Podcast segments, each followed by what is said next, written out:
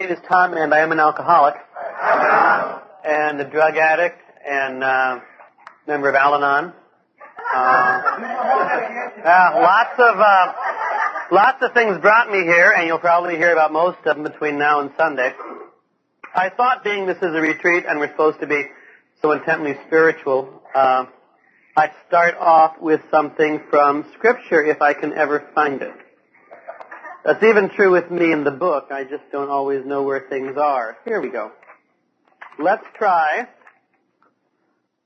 from the book of Proverbs, around chapter 23, and it says, "Who scream? Who shriek? Who have strife? Who have anxiety? Who have wounds for nothing? Who have black eyes?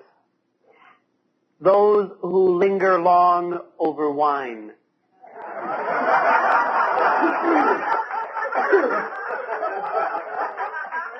"Those who engage in trials of blended wine.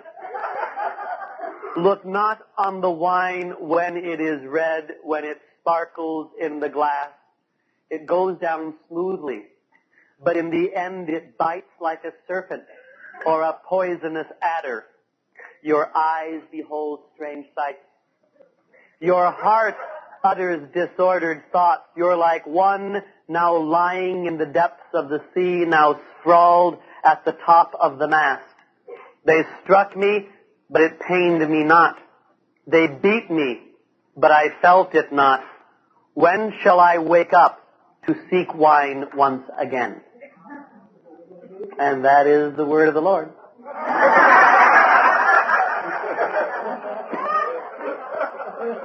One of the things I like about that is it's clear one of us wrote it. And until alcoholism was at all explained and described, that little section from Proverbs was translated into a lot of nonsense. But for 1,000 years B.C., it's a rather graphic portrayal of DTs, and they didn't know that. But now we know that. This is my first time at Lake Mead, and just for my information, do we have any people for whom this is the first retreat? Hands? Well, welcome. Welcome. This can be a real scary experience because, you've heard about them, from all these wild-eyed crazy people, and you kind of wonder what's going to happen in the course of a weekend. Well, for those of you for whom this is the first time thing, we pretty much all have a list, and we're going to try to follow that list. I mean, I think it's in that magic packet. People who put together packets are very organized. I can never do it. But we're going to have times together in here where I'm going to talk about different stuff, and there's times of eating and times of sleeping. This is not a cult situation where we keep you up for 48 hours and then make you sign documents. But some people do sleep real badly on retreats. And that just goes across the board, and you should know that. Some people are so excited on their retreat that they can't sleep, and there are all these people they haven't seen, they want to say hello, and they get very, crazy like that. Now, if that is the way you operate, that's wonderful. Some people, though, the sleep might not be a real easy thing tonight for some people. Some people are just real anxious about retreats because they don't know what they are, or they do know what they are, and this is a weekend of real easy does it. Real easy does it. Some of us practice programs that are very heavy does it, Life is hard, then you die, that kind of stuff. And if that's your program, I'm not going to affirm that at all this weekend. I think that's an awful way to live. I think this is a weekend where with all the different people in here, there's a lot of different reasons. Some people come to these retreats because they haven't heard a new idea in 6 months. And they come to a retreat because hopefully they will be with some people who say some new things, or who talk in some new accents, or who bring new experience. And so some people come to retreats because they want something new, they want some content like that. Some people come to retreats because they're exhausted, especially those of us that run the world a lot. And what we need to do is take some time off. What I would suggest for those of us, most of us work, you know, what I would suggest for like the people who haven't slept in a long time, if you can tonight, get to sleep early and sleep in tomorrow morning.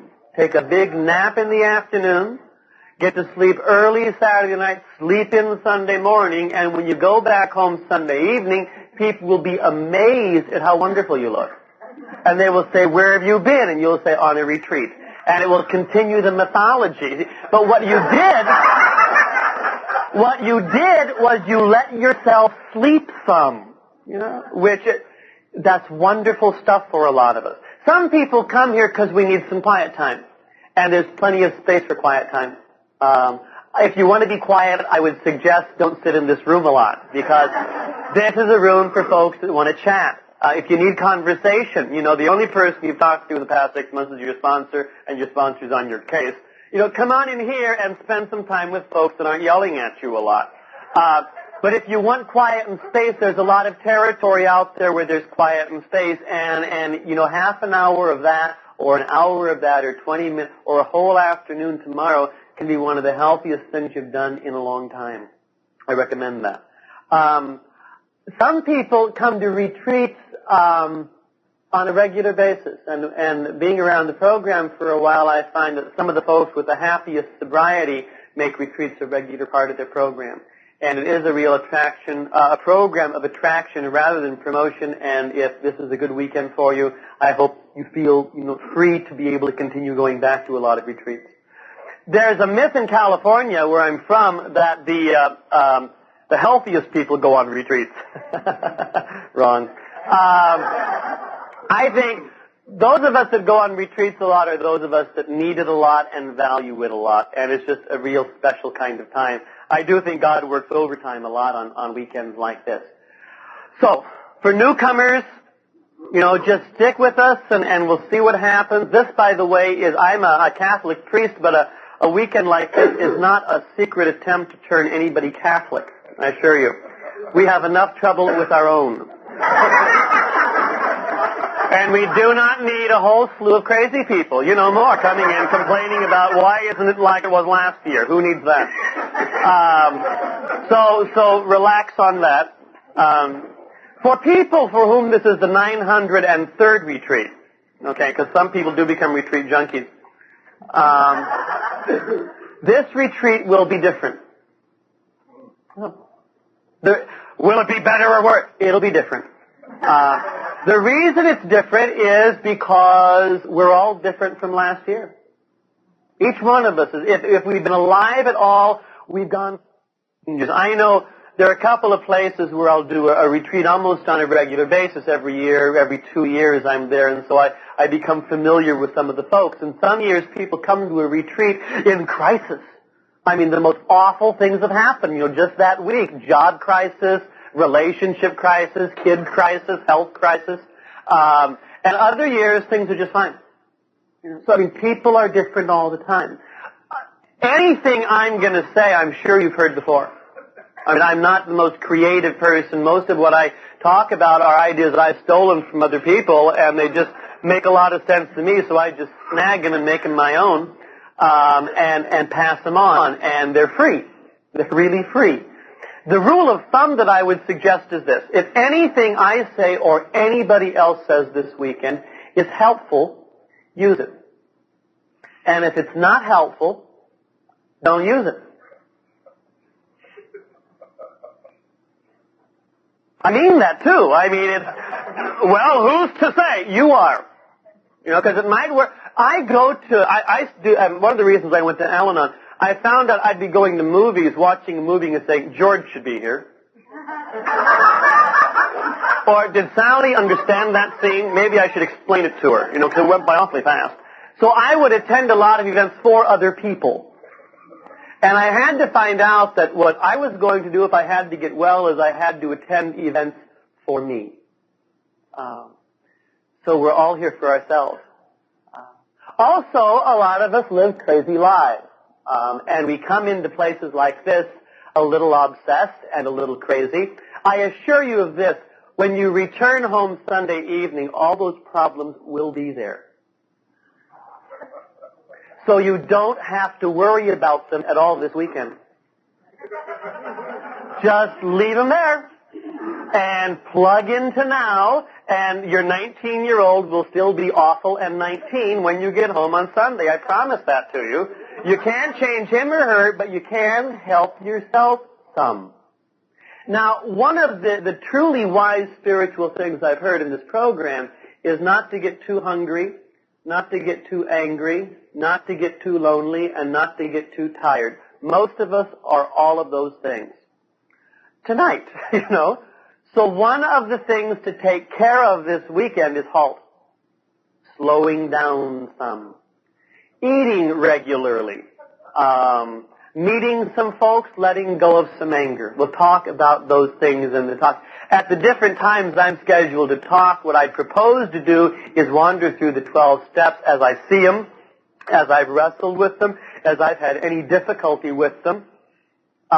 Mostly I'm going to talk about my own experience, and we have plenty of seats. Come on in. Don't be shy. Oh, you want to eat by the cook? All right, fine. They know. Let me see. Anyway, but what I'm going to do is talk about very familiar things, mostly talking about experience and a couple of insights and a couple of opinions. On all of my opinions, by the way, I'm right. Okay. Now, some people, you know, as we get involved in this world of recovery, and I was hearing a woman explain the other day how recovery is as progressive as the disease was. And I believe that. I think recovery is a progressive thing. And I think that recovery takes time. And I think that real is slow. I didn't believe that when I came here. I had a little difficulty with speed. And as far as I was concerned, fast was real, you know, and the faster, the more real. And I loved fast, and I loved flashy, and I loved, you know, quick, dramatic, instantaneous changes. And as a rule of thumb, quick, dramatic, and instantaneous changes don't last. Slow is real. And it takes time to get well. And it takes time to recover. And it takes time to learn how to laugh again, and learn how to cry again, and learn how to love again. But a lot of us with our little obsessions think we're on this time schedule, you know. I mean, I'm 6 months sober. I shouldn't be doing X, Y, and Z by now, you know. This is fostered by if you go and say, I'm suicidal, they say, how sober are you? I'd say 9 months. They'd say, you're right on schedule. On what schedule? You know, where is that in the book? Well, it's nowhere in the book. Some people seem to get well real fast. And I'm a slow getter weller. I believe in slow. There's one character in California who says that your first year of sobriety is when everything physical gets taken care of, and your second year of sobriety is when the emotional gets taken care of, and your third year of sobriety is when your spiritual things get settled. Well, that might be true if you're real, real fast. But for a lot of us, it takes a year or two to get physical things back in place. And 2 or 3 years to get emotions at all back into normal. And maybe 2 or 3 years to get spirituality put into perspective. I'm of the opinion that if you're 5 years sober, you're in early sobriety. I really believe that. I'm almost 9 years sober, and I think I'm in early sobriety. You know, I really do. And because the problem is when I start saying, how many days do you have? We start comparing a lot. And we start doing mine is bigger than yours, which happens in some areas, probably not in Nevada, but it does happen. And it's just real difficult to focus in on the fact that different people have different rates, and it takes time, and slow is real, and what exists is today. That's what's real. Some anthropologists off in New Zealand, Australia, were doing a big study of the Aborigines. And the Aborigines, by the Australians, are called Abos.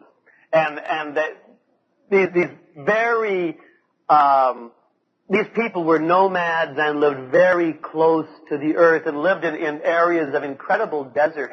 And so moisture and water were big issues and food supply was limited and they lived real close to the land. And anthropologists would watch them. And they would notice this whole tribe of Abos would be going along and all of a sudden just stop. Not sit down, not take a bathroom break, not make camp. They just stop. Then, for no apparent reason, they'd start going again and walk on for a while more, then they might stop again. Go on again. And this pattern drove the anthropologists crazy because they were trying to figure out what's the pattern, what are they doing, what are these people doing. And finally, after watching this for months and months and months, trying to figure out what's going on, they approached one of the old wise people of the tribe and they said, "What are you doing? We see you stop and you're traveling along and things are fine and for no apparent reason you stop and just stand still. What's going on?" And the old man looked at the anthropologist as if he were talking to a child and said, "We stop so that our souls may catch up with us." Now that's something lots of us need to hear, because we're busy already figuring out what's going to happen Sunday night when I go home to the 19-year-old. Stopping so souls can catch up with us is an important part of being sober. Slowing down. Getting in touch. When I found out when I stopped alcohol and other things, that I could stay just as crazy by staying real busy all the time. And I developed a little problem with workaholism, which I'll talk about. And my workaholism is that I'm always busy but don't get much done. But I'm always busy. And I found if I'm doing that all the time, it ensures the fact that I'm not going to be feeling very much. And a lot of getting well has to do with a lot of feelings. The first step of recovery in my book says that we admitted we were powerless over alcohol, that our lives had become unmanageable. I was a couple of months sober before I asked anybody to be my sponsor. I didn't understand the rules here at all. And I think, sometimes we figure that people figure this out real fast. I mean, how the program works and how meetings run. And I really didn't. I'm a slow study. But I'd go to meetings and people would do this razzmatazz about sponsors. You gotta have a sponsor. You gotta have a sponsor. And I didn't know why. But I finally, at 3 or 4 months sober, asked a fella to be my sponsor. And he was a Vietnam vet and he was a couple of years younger than I was. And what we did as sponsor or sponsee was we would hang out together. That's basically what it came down to. And when I felt exceptionally awful, I would say, "James, I feel exceptionally awful." And he would say, "What step are you working?" Now that was the relationship for a year. But we would, I said, "I don't know what step I'm working. I don't understand the steps." And my problem with the steps was that they were all English words, but it made no difference. So James would say, "Read the first step to yourself." And I said, "All right. Okay." He says, "Now what does it say?" And I says, "Well, this step says that I was powerless over alcohol and that my life had become unmanageable." And he said, "Wrong." He said, "Read the first step." What's it say? "I was powerless over alcohol and my life became unmanageable." He said, "Wrong." Well, he did that for a long enough time to make me feel very angry and very stupid. And I was saying, what are you trying to do? He says, "Read it out loud." And I said, "We admitted we were powerless over alcohol in our lives." And he said, "Exactly. We. Not I. We." He said a very significant word in the 12 steps, and a word that a lot of us skip over because we don't bother to notice, is the word we. Because I alone, isolated, am hopeless. But we together have hope. And it's a real important thing to be conscious of the fact that in getting well, we're joining a group. In some sense, we're joining a group. You cannot get well alone. I believe that. Well, I want to be independent, you know, all that stuff. A woman named Blanche explained it like this. She said, babies are dependent. They really are. Adolescents are independent. That's why they're so wonderful to live with. But adults are interdependent. Adults give and take. And that's why it's a whole new world to most of us, because we're stuck in being 15. Independent, leave me alone, me first, out of my way, don't tell me what to do, I'm fine. That's what 15-year-olds do. But learning how to be an adult means learning how to give and learning how to take and learning how to change and learning how to contribute and learn. It's no longer me first, it's my turn. That's a new world to a lot of us, being able to take our turns. One of the first spiritual awakenings I had in this program took place in Berkeley when I was about 9 months sober. I went into a meeting on our Berkeley Wednesday night group, and I was sitting, they read the 5th chapter and all that stuff, you know, and I was waiting for the meeting to get started. And I looked around the room and suddenly noticed that I was not the only person in the room. Now this is 6, 7, 8, 9 months sober, and I was floored. I am not the only person in we. My arrogance is the arrogance of saying, if you really knew who I was, you would nicely ask me to leave. Hopefully nicely. I never felt like I belonged. I never felt worthy. I never felt whole. I never felt complete. I was always very inadequate and embarrassed to be me. And that if you knew me, you would say, please leave. I mean, this is a nice joint, you know. What occurred to me in that room, once I noticed there were other women and men in the room, my logical mind said, Tom, everybody in this room has a right to be here. You're in this room. You've got a right to be here too. It was belonging that finally started to happen after 6 or 7 or 8 or 9 months, starting to feel like I belong. I came in very isolated. My drinking story, I don't have a horror story drinking. I really wish I did. I'd heard people share about where they've been after a couple of social drinks, and it's most amazing. We had the shortest and most horrifying qualification I ever heard was a longshoreman in San Francisco named Frank.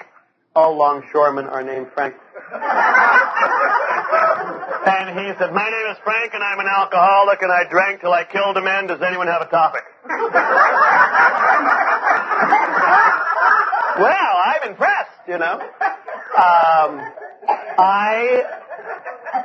I never got a drunk driving ticket, ever. I never spent a night in jail. I never was fired from a job because of drinking. I never was thrown out of a house because of drinking. I never even got a tattoo. You know, I mean, there are a lot of required things that I just never got around to do. So that was. But what happened to me was that I was becoming increasingly non-functional. The story of my drinking is a story of depression. All of my 20s, I was very depressed. Manic depressive frequently. I was able to function, but it cost me more and more to function. And I ended my drinking. I was in the end of my second year of theology at the Graduate Theological Union in Berkeley. I lived on the second floor of a building, and I stayed on the floor as much as I could because you can't fall easily. Although you still can. You know, you get rug burns and can't remember how that happened because you were lying on the floor to start with. I had the curtains pulled. I feel very warm and secure with pull curtains. And the reason I had the curtains pulled was because they were out there. Now, if you don't know who they are, you're not ready for the program yet.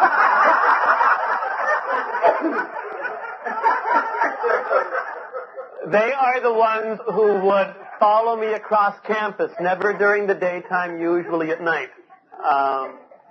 They would listen in on the phone. Again, not always, but regularly. What else would they do? Oh, there's a stretch of road called Highway 17, which is between Berkeley and the Oakland airport. And I would be on that, bringing people to the airport or picking them up or something. And all of a sudden, I'd be driving along in the evening and suddenly become aware of the fact that someone was in the back seat. A threatening someone was in the back seat. It wasn't like, you know, Rebecca of Sunnybrook Farm. This was an axe murderer was in the back seat. And I could hear them breathing, and I would turn the mirror just so I could see who they were, and they'd duck, you know? And I would pull off the road very fast, and I would stop in, like, Safeway parking lots and jump out of the car and look in the back seat to see who was there, and they would have gotten out somehow. Well, people get very nervous in the neighborhood when you do that a lot, you know? And I was doing that a lot. I also found... I guess politely we call this personal hygiene. Theoretically, I was all for showers. I just couldn't do much about them, however. I was exhausted. I was burned out. I was very depressed. And I found the thought of picking up a towel and a bar of soap in a bathrobe. And this was the door that you pulled on, and you opened and went out and locked it behind you because who knows, you know, you're in Berkeley. And we walked down to the shower, and then you push that door open, and you put the towel and take the robe off and get the water just right, and go in and wash everything with soap, and then rinse off everything without the soap, drying, putting the towel back on you and back to your room. That was an exhausting process for me, so I just stopped doing it. And washing clothes, who had time? I mean, this was one of those other little bourgeois things, you know, that I didn't want to get involved with anymore, so I didn't. And food became a big issue. Again, I was all for food, but I just couldn't do it. A woman in the neighborhood cooked a lamb curry. And lamb curry has a way of staying in the air. And I'd walk by her house and throw up. And reach the conclusion that I was allergic to lamb curry. Never occurred to me that alcohol may be involved with it. And just what was possible with my body was there were only two things that would stay down. One was tomato soup. And the nice thing about tomato soup was you did not have to take it out of the can to eat it. And the second thing was hot dogs. And we had a little place down the road where you can go and buy a hot dog. So for the last 6 months of my drinking, what stayed, and of course in a dick, was tomato soup and hot dogs. And then of course I had to have alcohol, caffeine, and nicotine. Those were the things I needed to survive. But the food which I ate is kind of, you know, to please my mother, that would stay. Now, when I came into Alcoholics Anonymous, I didn't have a lot of suicidal thoughts. Suicide was not big on my agenda. When I was much younger in college, I thought of suicide. Who doesn't in college? I thought that was a very normal response to the situation. And I can remember some nights things would be so crazy, and of course I would have had a couple of beers and smoked a couple of joints. Life would be so crazy, and I'd just be wound up and couldn't get to sleep, and I'd be panicky and pacing back and forth at the age of 21, 22, 23. And I suddenly realized that in the house we had enough sleeping pills where I could kill myself, and all of a sudden I would relax and go to bed. Knowing that they were there was really helpful. But my problem by the time I was all of 29 and at this stage of my alcoholism where I wasn't functioning real well, suicide was not the thing. For me, the thing was insanity. The book I was reading was called I Never Promised You a Rose Garden. This is a book about a young woman who is nuts. And what happens is, when she's much younger, life is kind of awful, and she develops a fantasy world that's wonderful and filled with imaginary people. And when life got awful, she'd go visit her fantasy world. Now, a lot of us do that. The difference was that her fantasy world became very real to her. And all of a sudden, she didn't have control anymore about when she went and when she left. She would just go. And then the fantasy world became a nightmare world, where instead of it being a place of wonder and light, it was a place of awfulness and threat. And she couldn't break out of it. Anyway, at one point in the book, as she's learning, the doctor, who's a wonderful woman, is her therapist, and her doctor says, "Oh, you're feeling uncomfortable. Don't run from it. It's okay to be uncomfortable." Have we heard those words before? And the little girl was saying, "Well, I don't like being uncomfortable. I don't like the pain. I don't like these feelings." And the shrink said, "I never promised you a rose garden. I promised you won't have to live in that crazy world anymore." Well, shortly after that, the young woman discovers that sanity is a choice. And so is insanity a choice. And when I was reading that book on the floor of my room in summer of 1976, I really understood that I had a choice that I could just flip out. And the way it was, I envisioned it like this. I would go to my room and sit in my chair and start rocking back and forth. Okay? And in a couple of days, they'd come to find me. And I'd be rocking back and forth. And they'd say, "Tom!" And Tom wouldn't be home. And they'd take me to a place where I could rock back and forth for a long time. And they'd take me for walks and feed me. And then in about 20, 25, 30 years, I'd come back to see if anything had gotten better.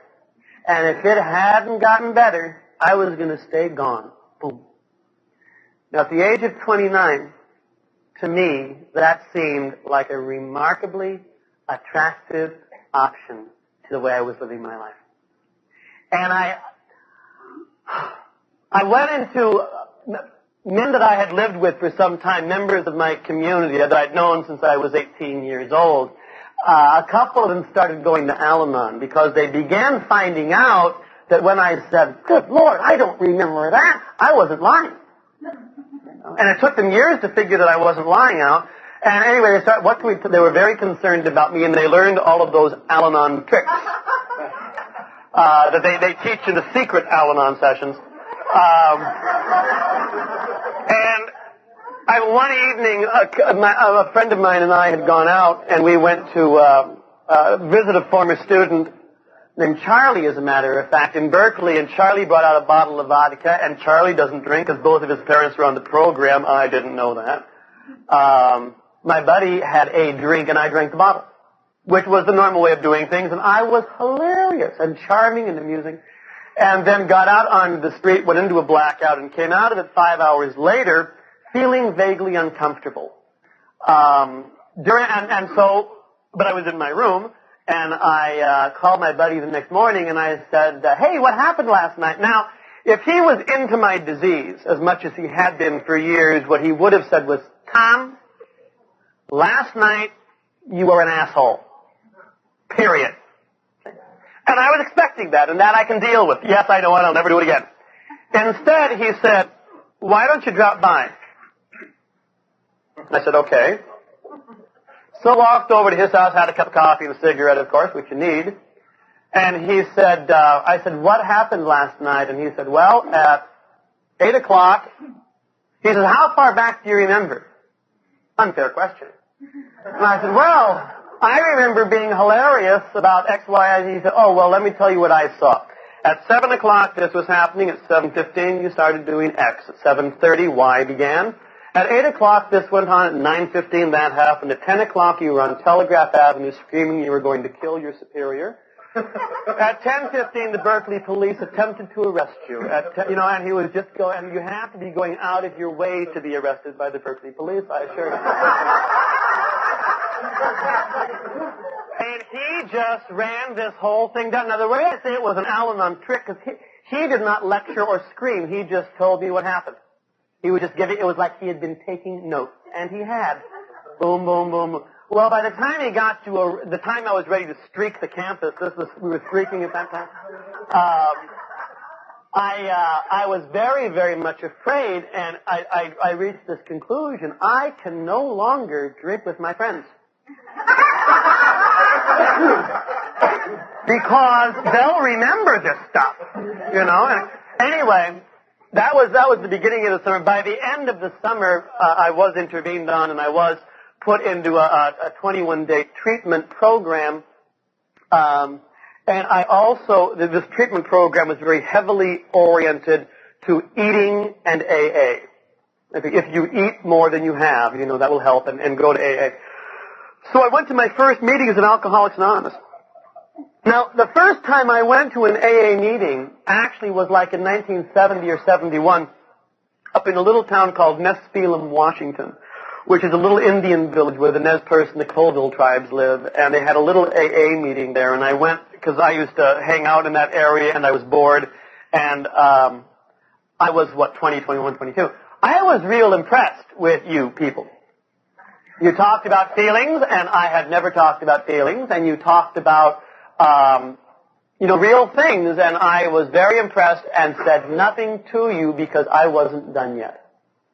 The second time I came to see you was in August of 1976, and I was done. My first day without a drink is a Wednesday. How do we remember these things so clearly? It was a Wednesday in the middle of August, during the Republican National Convention of 1976. Gerald Ford had just been nominated for president. Remember him? And I was like, what happened to Nixon? I was busy there for a while, I missed the resignation. Anyway, I went to a Friday night meeting in Oakland, which is the next town from Berkeley. And I called the AA Central Office that Wednesday. I knew I had to stop drinking, and I smoked a little dope, but I had to, that day. And I called the AA Central Office, and I said, is there a meeting of Alcoholics Anonymous anywhere in the Bay Area this weekend? Because I knew nothing about you. I didn't know you had a zillion meetings, And they said, yes, there was. I'm real glad, by the way, that there was someone there who answered the phone. And she didn't say, who was this call for? She just, because I don't know what my friends, she just gave the information that I asked for. I wanted where there was a meeting, when there was a meeting, and do I just show up? And she gave me the response. A couple of years after that, by the way, I was working in Stockholm, Sweden, and I was going to be there for the summer. And I landed, and the first thing where I go to a new town is I usually call the AA Central Office and find out where there's a meeting. And I call the Central Office in Stockholm on like a Tuesday afternoon and got a tape in Swedish, mind you. And I had to play it a couple of times because my Swedish was not that good. But the tape said, "Hi there. This is your AA Central Office, and we are usually open from Mondays. We are usually open on Mondays from 4 until 6. This is Tuesday.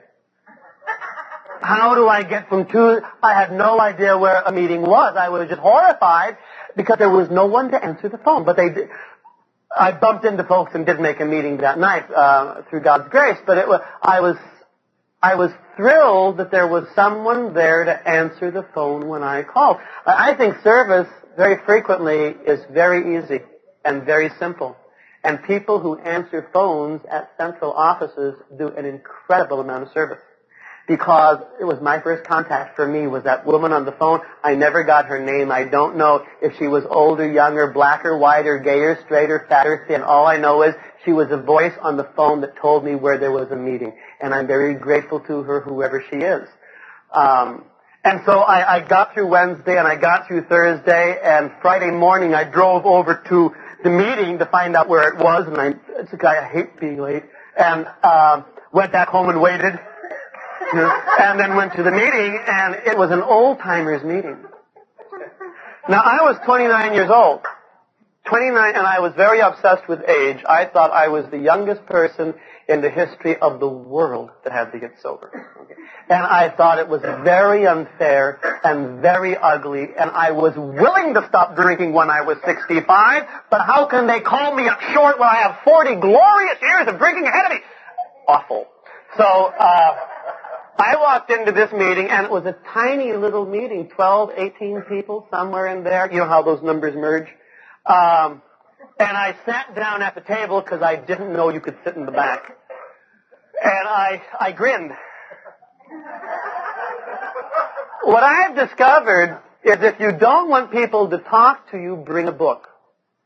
And most people don't bother you at all if you're reading, even if it's upside down, unless God has just talked to them that morning. Then you're never going to get them to shut up. But, you know, they want to tell you about it.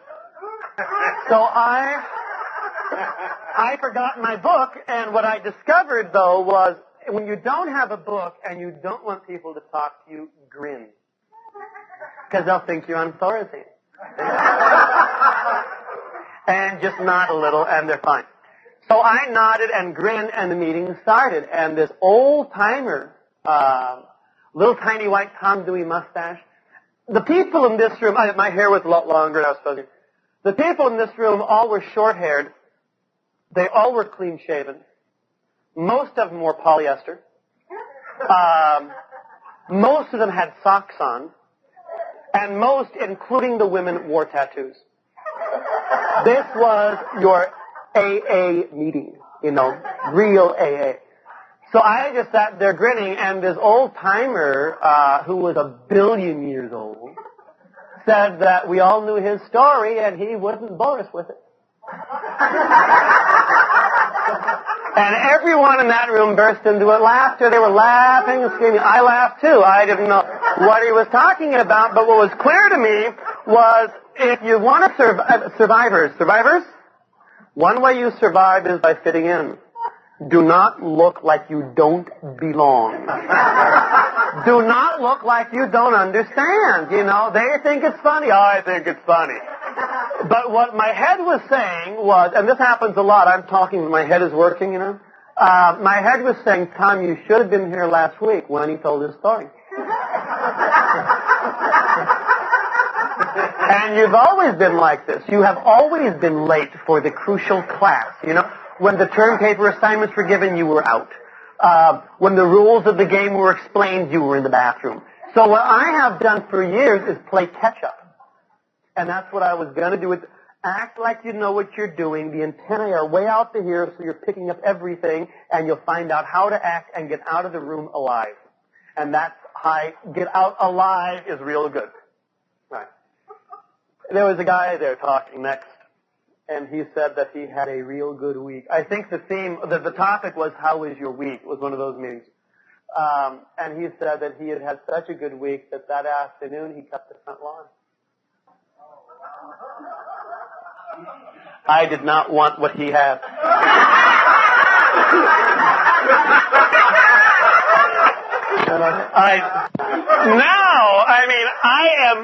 I'm very impressed with anybody who can do yard work and the laundry in the same week. And if you can do that, I think you're heroic. Because it's very difficult. Anyway, I was not impressed then. There was a married couple at this meeting, male, female. And they were married to each other.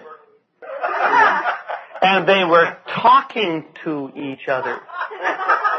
And touching each other affectionately. I haven't seen that in years. And I thought that was the most bizarre thing I had seen. That, you know, where do these people come from? You know? And then it was my turn to talk. Well, I said, my name is Tom, and I'm an alcoholic. And they said, hi, Tom! It takes a long time to get used to that. It really does. I think it was months before I just took it like a blow. It was all this shouting and group participation. It reminded me of a movie called The Rocky Horror Picture Show. I don't know if you've ever seen it, but it is exactly like Berkeley AA, if you ever do see it. People wear costumes and act out. All right. I told this group of people with whom I had nothing in common. I mean, I was younger by them all by 30 years, and, you know, the sock issue was a big issue. I said that I hadn't had a drink since Tuesday night, which was true. And my last drink was beer, which is an alcohol, as we all know. And it was 2 pitchers of beer. And I did not get drunk. I mean, if I knew that was going to be my last drink, I would have done it differently. You know, with, you know, the bottle in a motel room, you know, and but it was just awful. I just went to the bathroom a lot. When I told this ancient, short-haired, clean-shaven, sock-wearing, tattooed group of women and men that I hadn't had a drink since Tuesday night, they burst into applause.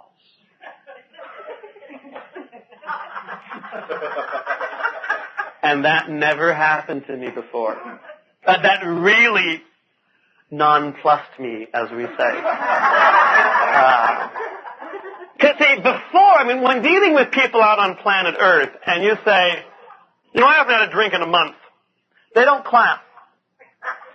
They look embarrassed, or they change the subject, or they ask the children to leave the room.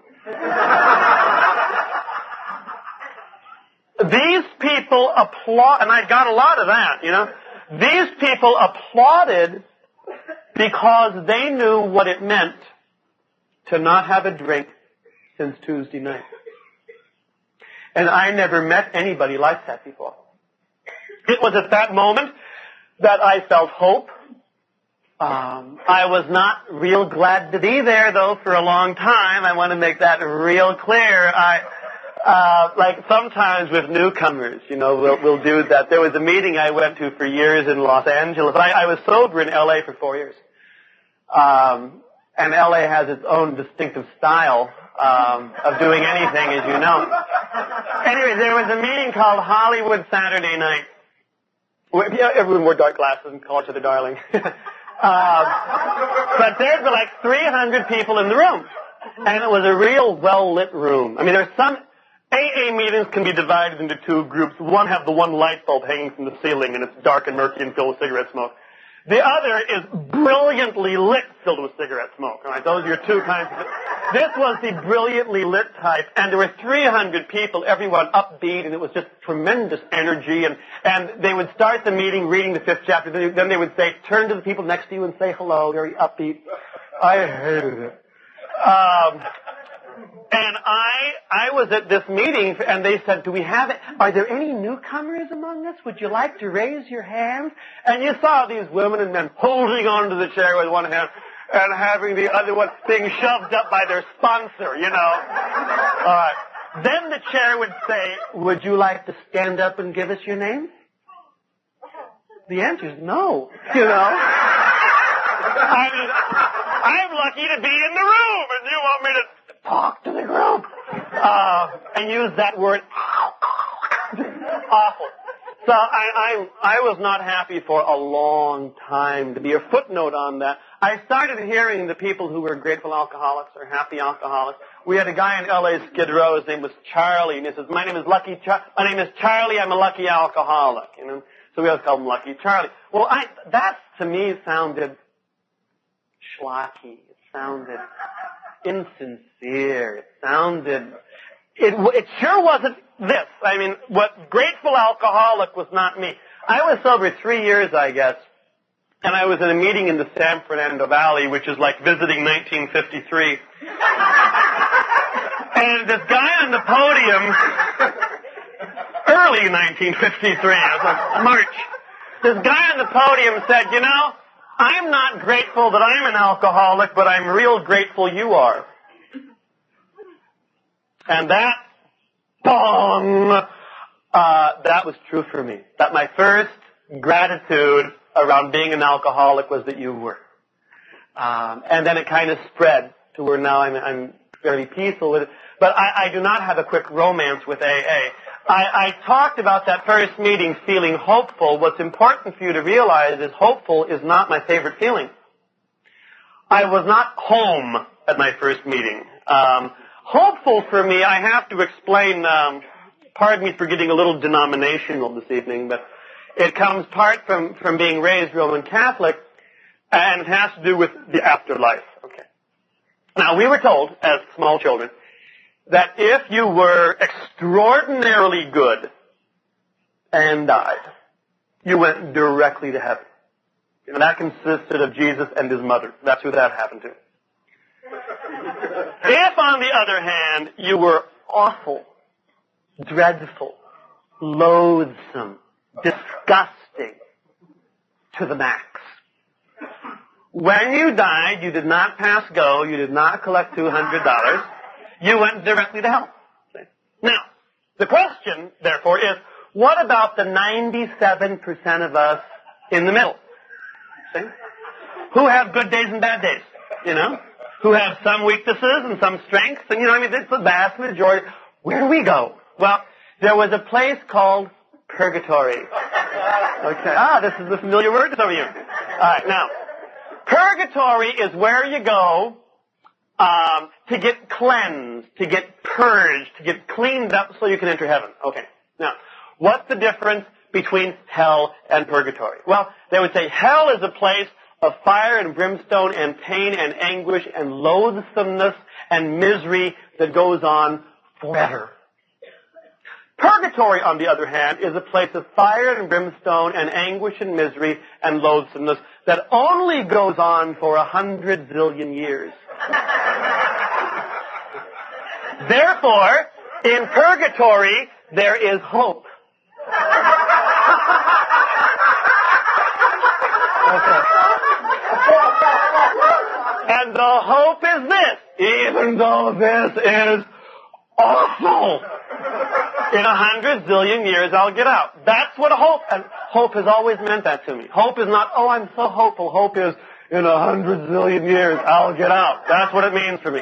So at my first meeting, I was hopeful, but not happy. You know, you understand the problem that I come, alright.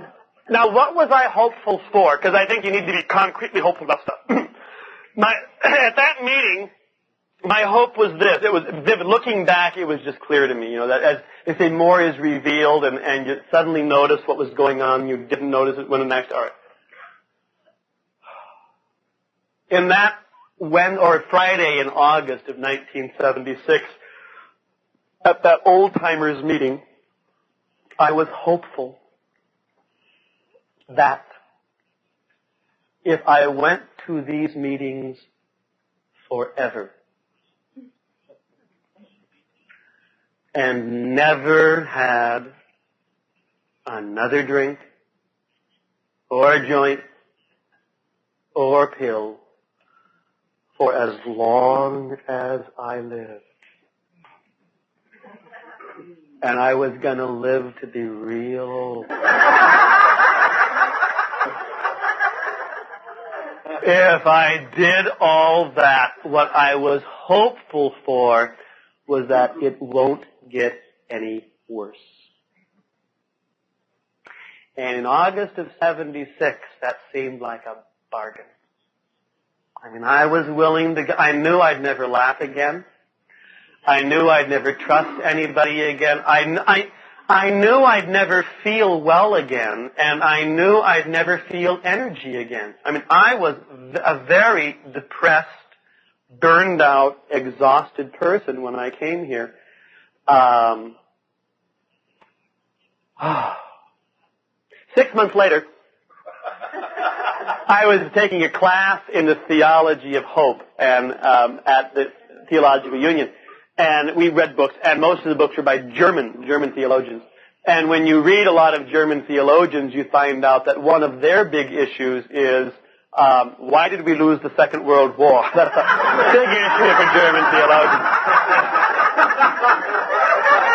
Anyway, we had to concretely share something hopeful. I remember this vivid. It was a we would meet in my room. As a matter of fact, there were five of us. It was a seminar, and at 6 months clean and sober, what I shared as my concrete hope was this: right now, I am hopeful that I could die without being institutionalized. And I thought that was sensational. And the other five people in the room were horrified. Just horrified. Yeah. And it occurred to me, I didn't try to explain a lot, and I'm glad that I had that presence of mind. Because these were earth people. These people didn't know the magic of getting through any given 24-hour period without having to drink or fix or pee on yourself. They didn't know.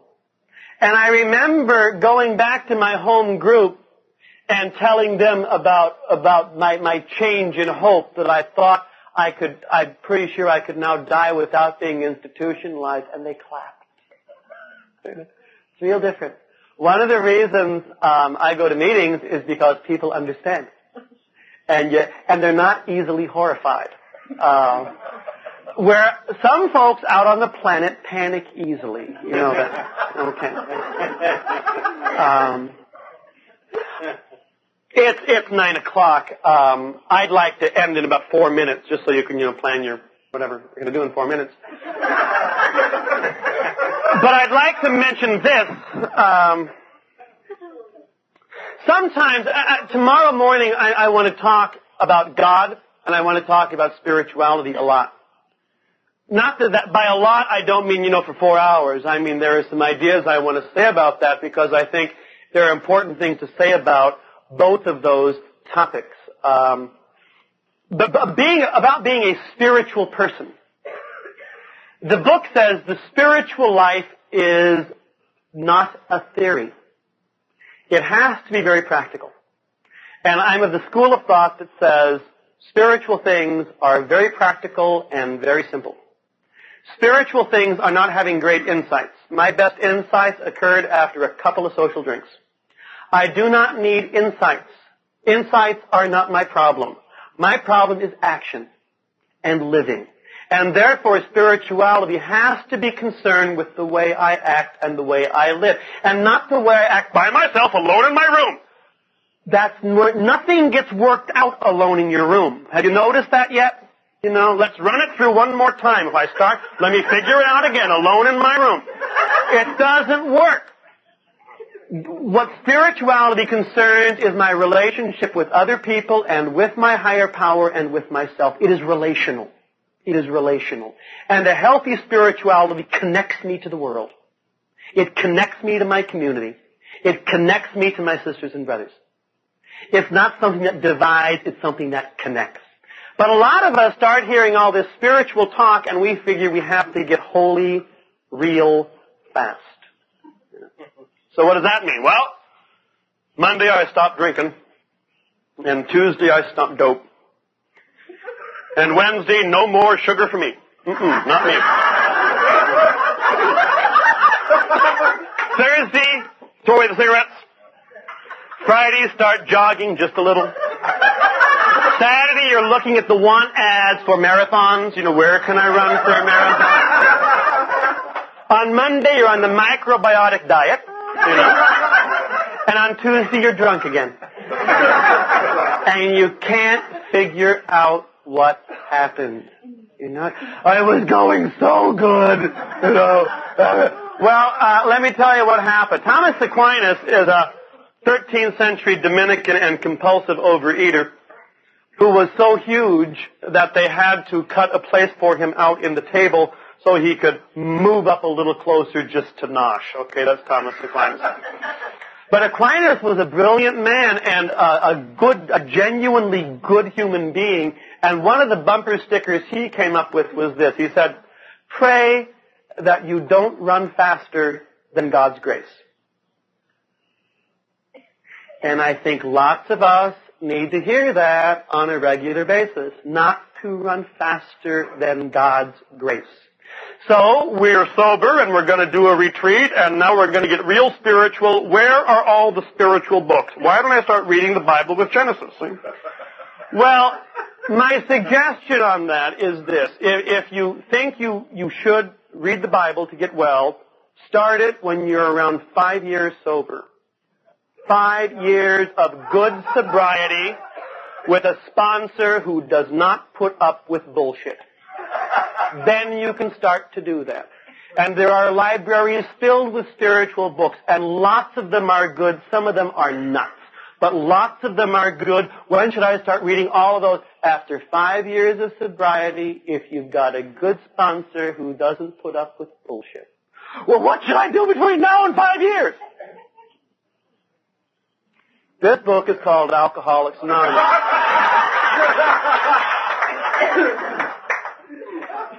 And I'm not someone who reads it all the time. I'm really not. I don't have, every day I read a chapter. If I was that disciplined, I'd be governor of California. I just can't do that. But what I do is I regularly read it, which means a couple of times a month, or a couple of times a year, or a couple of times a day, but regularly. And I kind of find that it regularly changes, and I stick notes in here, and I cross things out that I don't like, and then I have to write them back in. This book is something I have to get real familiar with. Everything in here is reaffirmed by any spiritual book that's healthy. So reading this means it speaks a language we use, and it talks about our experience, and it's real practical, and you don't have to rush. We're going to be alive for a long time. And we have lots of time to read lots of things. And I really am a believer in using basic literature to get a basic program of how to meditate, how to pray, how to live a life in connection with other people. I'm going to use both the Hebrew scriptures and the Christian scriptures, because I'm familiar with some of them, and I find that they illustrate points I want to make a lot, and I hope that doesn't offend anybody. Again, if it helps, use it. If it doesn't help, ignore it. And I'm also going to make references to the book, because I find that the book is an inspired work. And it's not written pretty. And I like that. I really do. So there, some folks may want to chat with me tomorrow. Tonight I'd basically like to go to my room and pass out, but tomorrow I'll have a sign-up list for folks who might want to say, well, what do you talk about to a priest? Whatever you want. Say hello. If it's been a while since you've seen one of us. If you are raised a good Baptist and think we have horns, you might want to check that out. Really, it's not there. If you want to do a fifth step, I'm available for that. If you just want to, share something that you don't feel comfortable sharing at your home group, because they lynched the last one who shared that. Don't you love that? Tell the truth at these meetings, but don't say that.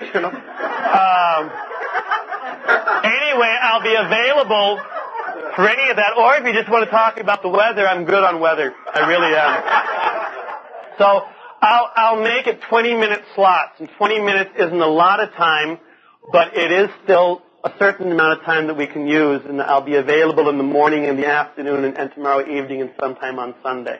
And I'll probably have that over by the table as we go in, just so you can sign up tomorrow. Okay? Any questions or insights or...